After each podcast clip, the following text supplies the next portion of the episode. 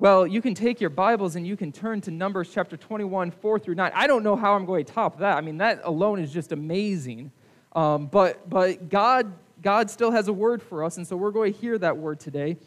Um, so turn to Numbers chapter 21, verses 4 through 9, because this is where we'll be reading today, and we already got a taste of it in the gospel reading. If you are able, I ask that you please stand for the reading of the word today.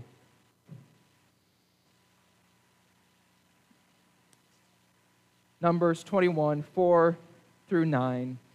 From Mount Hor they set out by the way of the Red Sea to go through the land of Edom, but the people became impatient on the way. The people spoke against God and against Moses. Why have you brought us up out of Egypt to die in the wilderness? For there is no food and no water, and we detest this miserable food. Then the Lord sent poisonous serpents among the people and they bit the, per- the people so that many Israelites died. The people came to Moses and said, We have sinned. Uh, we have sinned by speaking against the Lord and against you. Pray to the Lord to take away the serpents from us. So Moses prayed from, for the people. And the Lord said to Moses, Make a poisonous serpent and set it on a pole, and everyone who is bitten shall look at it and live. So Moses made a serpent of bronze and put it upon a pole, and whoever a serpent bit someone, or whenever a serpent bit someone, that person would look at the serpent of bronze and live. This is the word of the Lord, and together we say, Thanks be to God. You may be seated. Heavenly Father, today as we dig into your word, I pray that you might challenge us. We pray that your Holy Spirit might come and open our ears and our minds and our hearts to hear what it is that we need to understand to shape us and help us grow today. It is in your holy name we pray. Amen.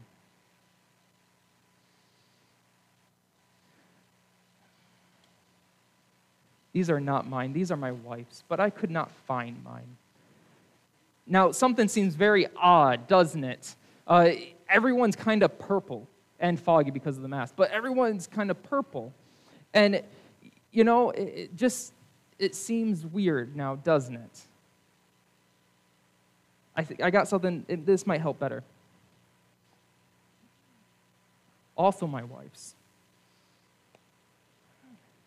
Oh, this is a little bit, oh, but now you're all blurry. It, you're, you're not purple anymore, but now you're blurry.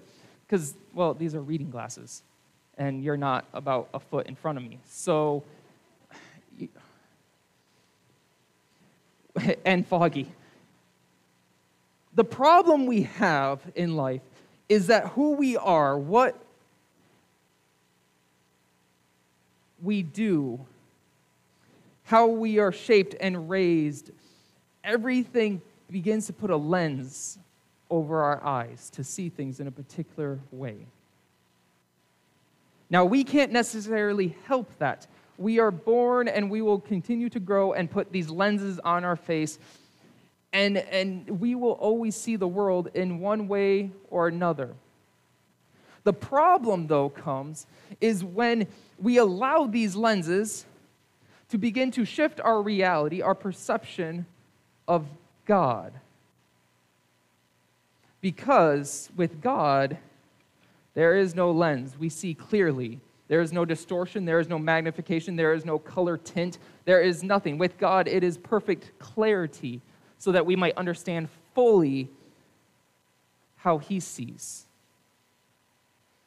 Today, as we read about the Israelites, and we've been working through this for some time, the covenants that God has been making. He made the first covenant with Noah, with the, the ark and the rainbow in the sky. And then he made the covenant with Abraham and Sarah about having children of many nations. And then he made the covenant with Moses and the people through the Ten Commandments. All of this trying to shape a people, to form a people so that they can be a blessing in the world, so that he might bring redemption through them and the person of Jesus Christ. But then we come to this story, and this isn't about covenants. God isn't making a covenant here. In fact, it's showing the very problem of when we break God's covenants. The people are traveling from Mount Sinai to the promised land. And on their journey, they begin to grumble. They begin to grumble even before they leave. But they're, they're losing their minds. They're, they're upset. They're angry. They're tired. They're hungry. The children are restless. And here we have their complaint I'm so upset, God. We don't have any water. We don't have any food. Which then it's even funnier because did you catch that part where they said, and the food we have is, is miserable, detestable? You see, at this point, God was providing them with water from rocks and manna from heaven. God was providing for them throughout this journey. And they looked at God and said, This is horrible. We don't have anything and we don't, we don't have the stuff that we want. What began to take place is they had this lens on their eyes where they were saying, It's not how I want it. It's not in the way I want it. It's not on the timing that I want. And so I'm upset. And we would just rather return to Egypt than continue on this journey because it's not how I wanted it. They had taken blessings from God, water from rocks. I don't know how many of you can take a stick and smack a rock and make water come out of it. I've tried, it doesn't work for me. Right? It doesn't work. And I don't know about you, but I've never woken up and have a whole bunch of particles of bread fall down from the sky so that every morning I could have free food. That would be amazing, but I've never had that in my life. Here they have blessings from God, and they have taken those blessings and turned them into contentment, where they are not satisfied. And in fact, they have allowed their stomachs to become an idol by which they use to rebel against God. And so then we have a very interesting thing where God allows or God sends these poisonous serpents into the camp and they begin to bite people. And then they're like, oh, goodness, we have a bigger problem. And what do they do? They finally get in their right mind and they say, Lord, help us. We're dying over here. And so then God tells Moses, make a bronze serpent, put it on a pole, raise it up. Very similar to a cross, right? Oh, and, and from the John passage we read, just as Moses raised up the bronze serpent, so the Son of Man must be raised. They raised up a bronze serpent, and all who would just look upon it. You didn't have to say anything, you didn't have to give anything, you didn't even have to make it in front of it, you just had to look at it. And you were healed. An amazing blessing from God, something to give life right? But then we had yet another problem. If you were to read later on in the history of Israel in 2 Kings, and I need to look at this because I wrote it down 2 Kings 18, verse 4, King Hezekiah does something very strange he goes throughout the land and he's destroying all these idols that the Israelites had accumulated over the years of turning away from God. And one of those statues that he destroys, a bronze serpent on a pole. The Israelites had taken yet another blessing from God. And because they had twisted lenses, they had things that deceived them, that, that altered their perception of what God was trying to do. They used what was supposed to bring life and turned it into an idol that only brought death.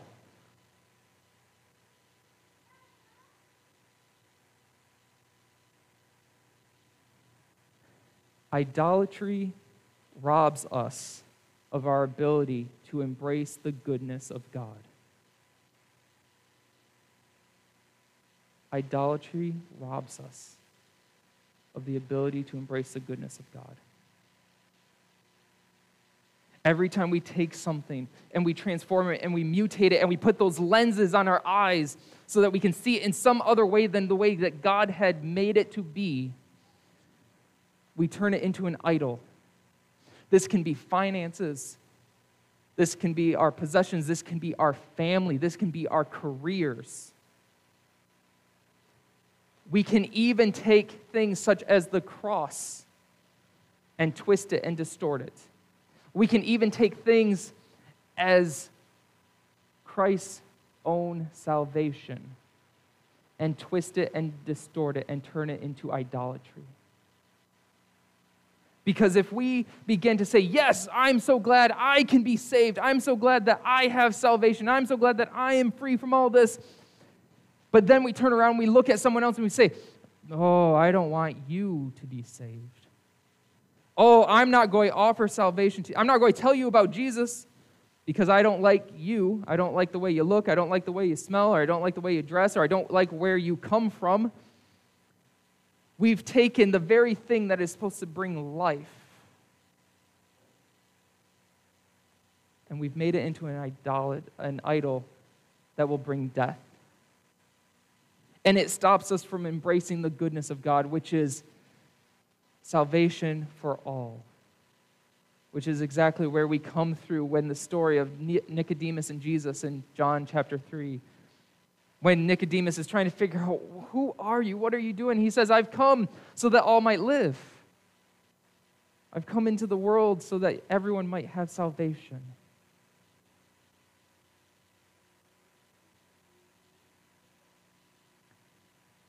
We must be careful with how we allow things such as even the cross to become an idol within our lives.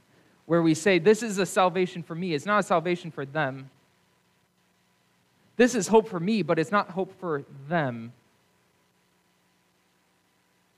We take our finances, we take our careers, we take our families, we take even this building and we say, oh, this is so great, oh, this is so wonderful, and we're going to make this and use this so that we can have more comfort, we can have more pleasure, we can have more success, we can, whatever it might be. And we have then twisted it into idolatry. Just as the Israelites took bread from heaven, water from rocks, and just as they took the bronze serpent that was supposed to bring healing, they twisted both of those things into idols that only caused more death and destruction for them.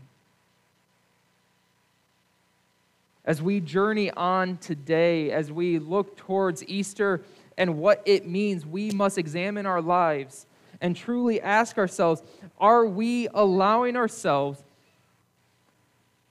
to see as God has shown us. Because the only way we can truly embrace the goodness of God is to bring fully into ourselves this idea that God alone gets to determine its goodness. When we look at our lives, Do we embrace the fact? Sorry, my brain has gone. I'm still, I'm still so excited about this. Uh, have we, have we embraced the fact that what we are moving towards is open for everyone? Have we embraced the fact that salvation, the cross, have we embraced the fact that the message that we are supposed to share is for all people, no matter of who they are, where they come from, how they live?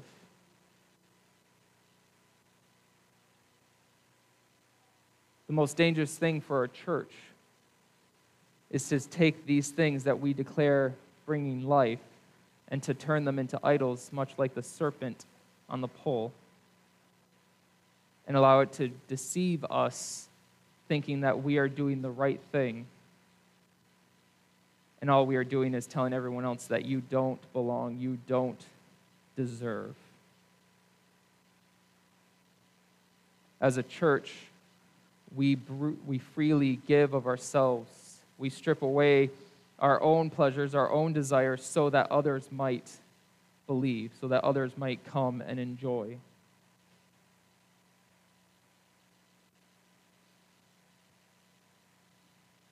And so today, let us, let us think about these words.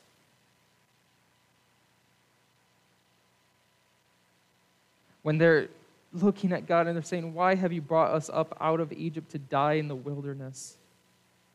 There's no food, there's no water, and the food that you gave us, we just don't like. How often do we say that to God? I don't have this, I don't have that, this isn't going right for me. And the things that you are doing for me, God, I just don't like that. I don't want that to happen.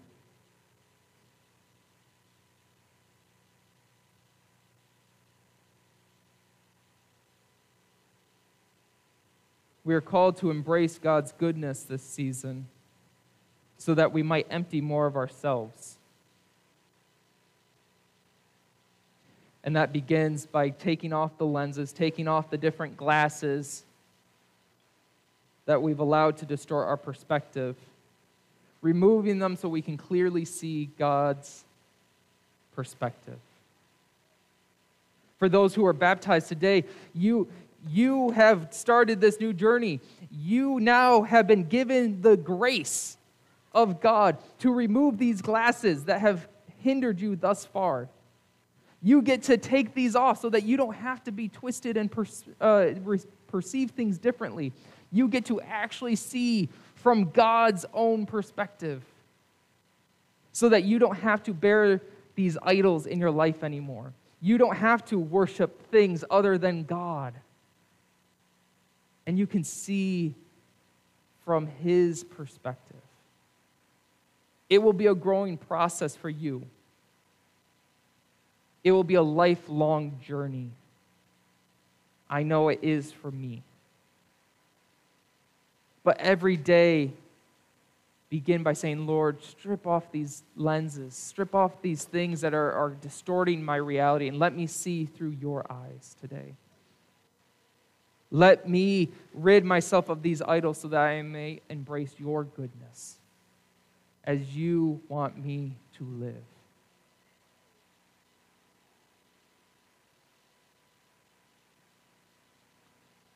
One of the ways that we continue to celebrate that is through the sacrament of communion. Amy, if you could go back, this is not working. If you could move forward on the computer to that so I can see. Um, we, we gather around the Lord's table today as a sign to always remember what was done for us, not as a way to, to distort it. And, and the ways that this has been distorted has been throughout centuries of people being told who can come, who cannot come. We believe in an open table where all people can come, where all people have the right to share in God's goodness and in his salvation.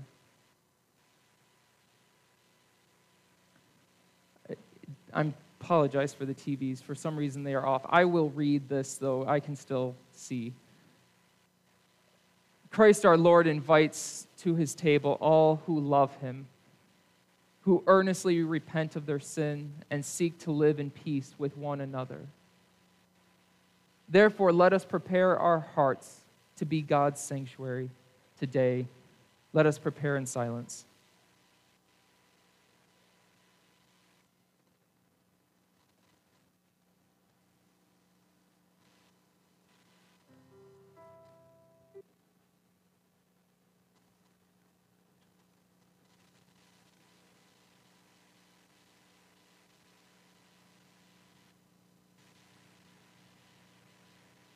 Blessed be your name, God of Moses. For you so loved the world, and all that and all that you love so loved you, created to share life with you. When your people were suffering as captives in Egypt, you heard their cries.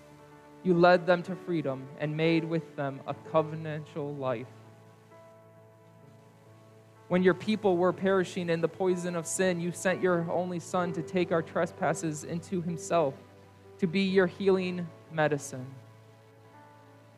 suffering his own death and rising in glory, he won our redemption and transformed the poison of our sin into your elixir of life.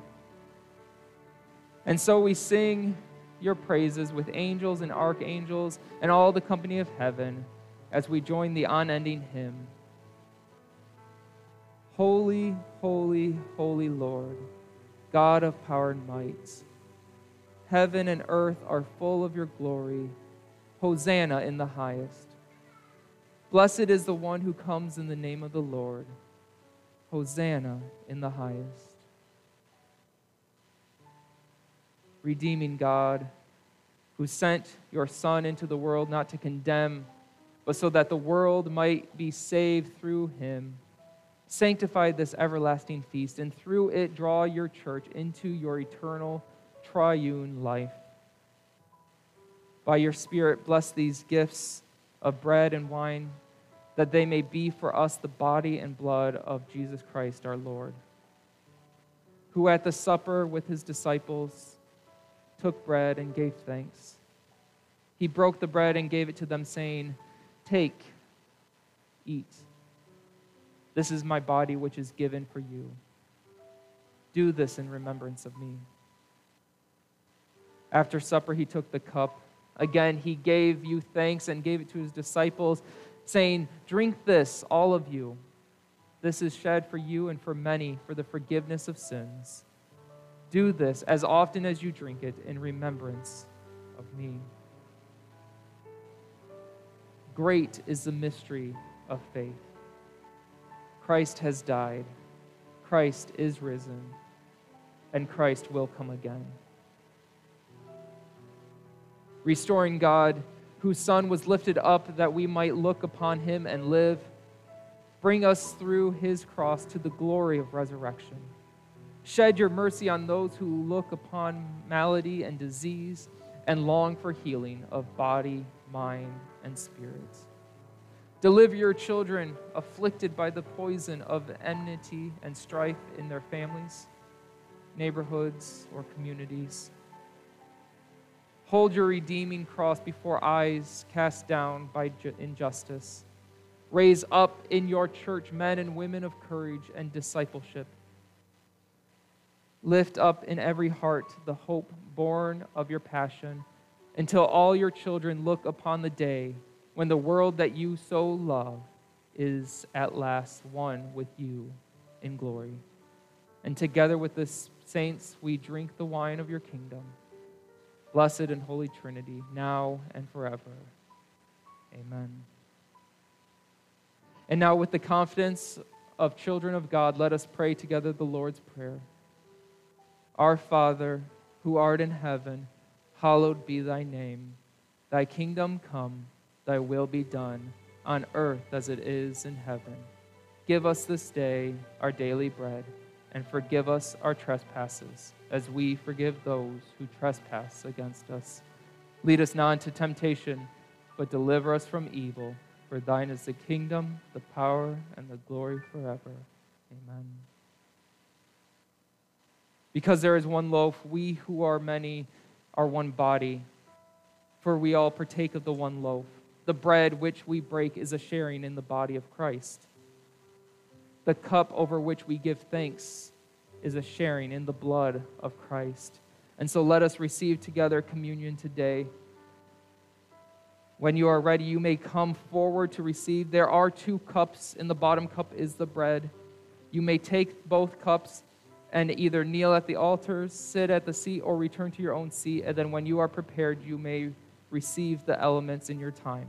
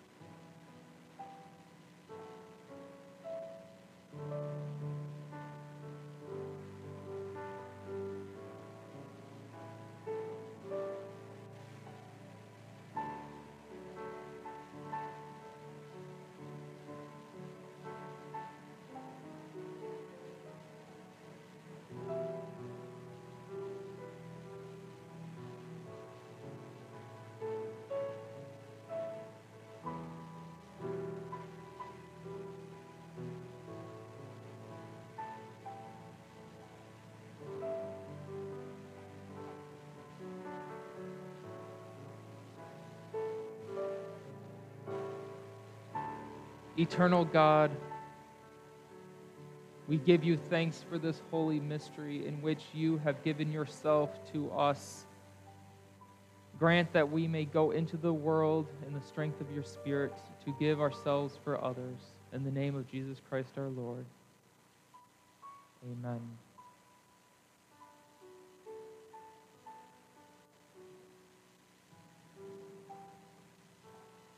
It will not be easy to always strip away the idols of this world. It will not be easy to take off these lenses by which we always see things because it's so much more comfortable to wear them. It's so much more comfortable to return to Egypt. The things that we knew, the things that we grew up with, the things that, that were known to us. But Christ calls us forward.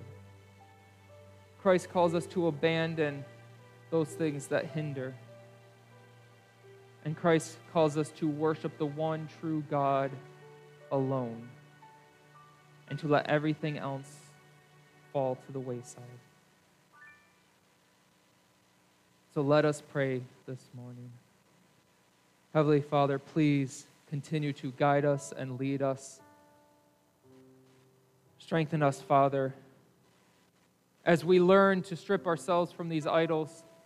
Give us the strength that we need to remove the lenses from our face, to see you clearly. Father, please continue to help us. And I pray for those who are baptized today, specifically, that you may continue to work in their lives, that you may continue to strengthen them and guide them, Lord. We have seen your prevenient grace working to bring them to this point, and we pray that you continue to work. Continue to strengthen them. Be with their parents as they lead them be with Pastor Jessica as she's teaching them. And Heavenly Father, as we as a church gather together to raise them up, we pray that you might help all of us to bear with one another, not just them alone, but all of us. May we bear with each other the struggles of this life as we learn to embrace your goodness. Steadfast God, you reach out to us in mercy, even when we rebel against your holy call and prefer to walk in obedience rather than in the way of your divine truth. Uh, soften our hearts with the warmth of your love, that we may know your Son alive within us. Redeem us and raise us up into your eternal presence. Amen. God the Father now sends us in the name of Jesus Christ and through the power of the Holy Spirit to go out into the world, to make disciples. Go in the grace of God. God bless you.